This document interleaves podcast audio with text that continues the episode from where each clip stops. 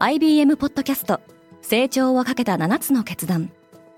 成長をかけた7つの決断とは今後3年間に世界を形作ると予想される7つのビジネストレンドについて IBM が何千ものクライアントとの対話に基づき提言をしたものです。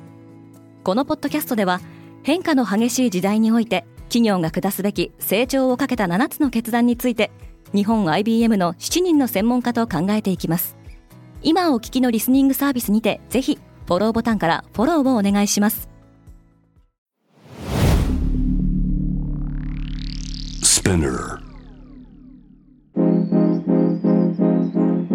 Good morning, ケリーアンです6月20日火曜日世界で今起きていること。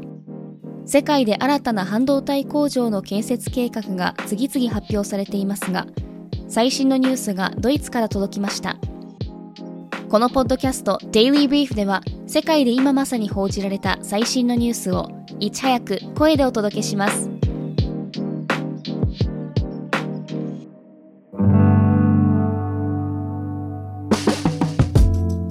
インテルはドイツに330億ドルで半導体工場を建設する。半導体大手のインテルは19日ドイツ東部の都市マグデブルクに半導体工場を建設する計画を発表しました。発表に先立って開かれた調印式にはドイツのショルツ首相も参加しておりインテルは建設に際しドイツ政府からおよそ100億ユーロの補助金を得ることで合意したとも伝えられています。インテルは今月だけでもポーランドおよびイスラエルに工場を新設する計画を発表しています。一方のドイツ政府は台湾の半導体大手 TSMC に対しドイツ国内に製造拠点を設けるよう働きかけているとも報じられています。タイタニック号観光の潜水艇が消息を絶った。1912年に氷山と衝突し沈没したイギリスの豪華客船タイタニック号の船体は現在カナダ・ニューファンドランド沖の海底に沈んでいます。潜水艇で深海に潜りタイタニック号を見学するツアーは7泊8日で1人当たり25万ドルで提供されていました。この潜水艇にはビリオネアのハミッシュ・ハーディングツアーを提供するオーシャンゲート社の CEO など計5人が乗っていたとみられ捜索が続けられています。バークシャーは日本の商社に期待している。ウォーレン・バフェット率いる投資会社バークシャー・ハザウェイが日本の5大商社の株を買い増ししたことが明らかになりました。保有総額はおよそ2兆8000億円でこのうち4社では保有比率が8%を超えました。これらはバークシャーが保有する唯一の日本株で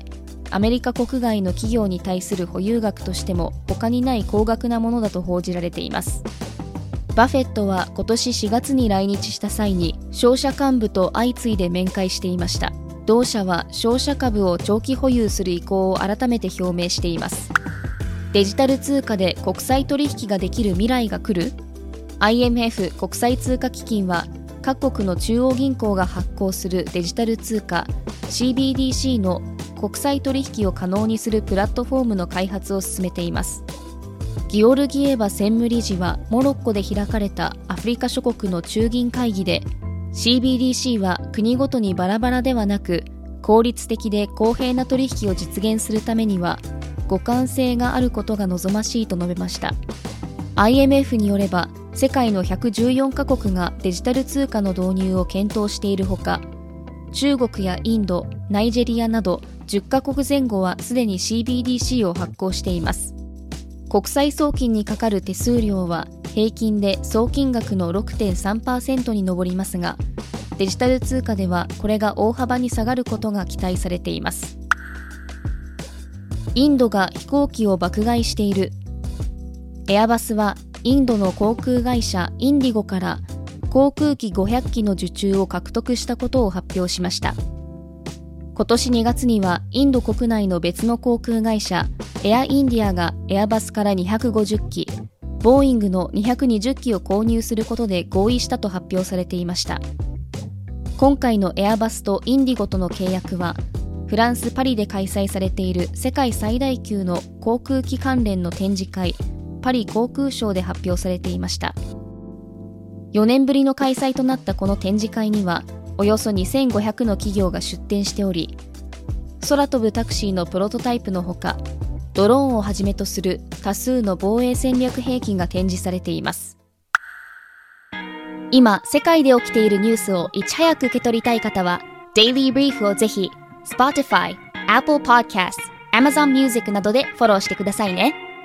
リスナーの皆様の応援により Daily Brief は徐々に魅力的なコンテンツにアップグレードしています。これからもこのポッドキャストを周りの友人や同僚、SNS などに共有して応援していただけると嬉しいです。感想などはレビューでお待ちしております。そして Daily Brief の Twitter が開設いたしました。Twitter でも最新情報を発信していきますので、ぜひ概要欄をチェックしてフォローしてくださいね。ケリーアンでした。Have a nice day!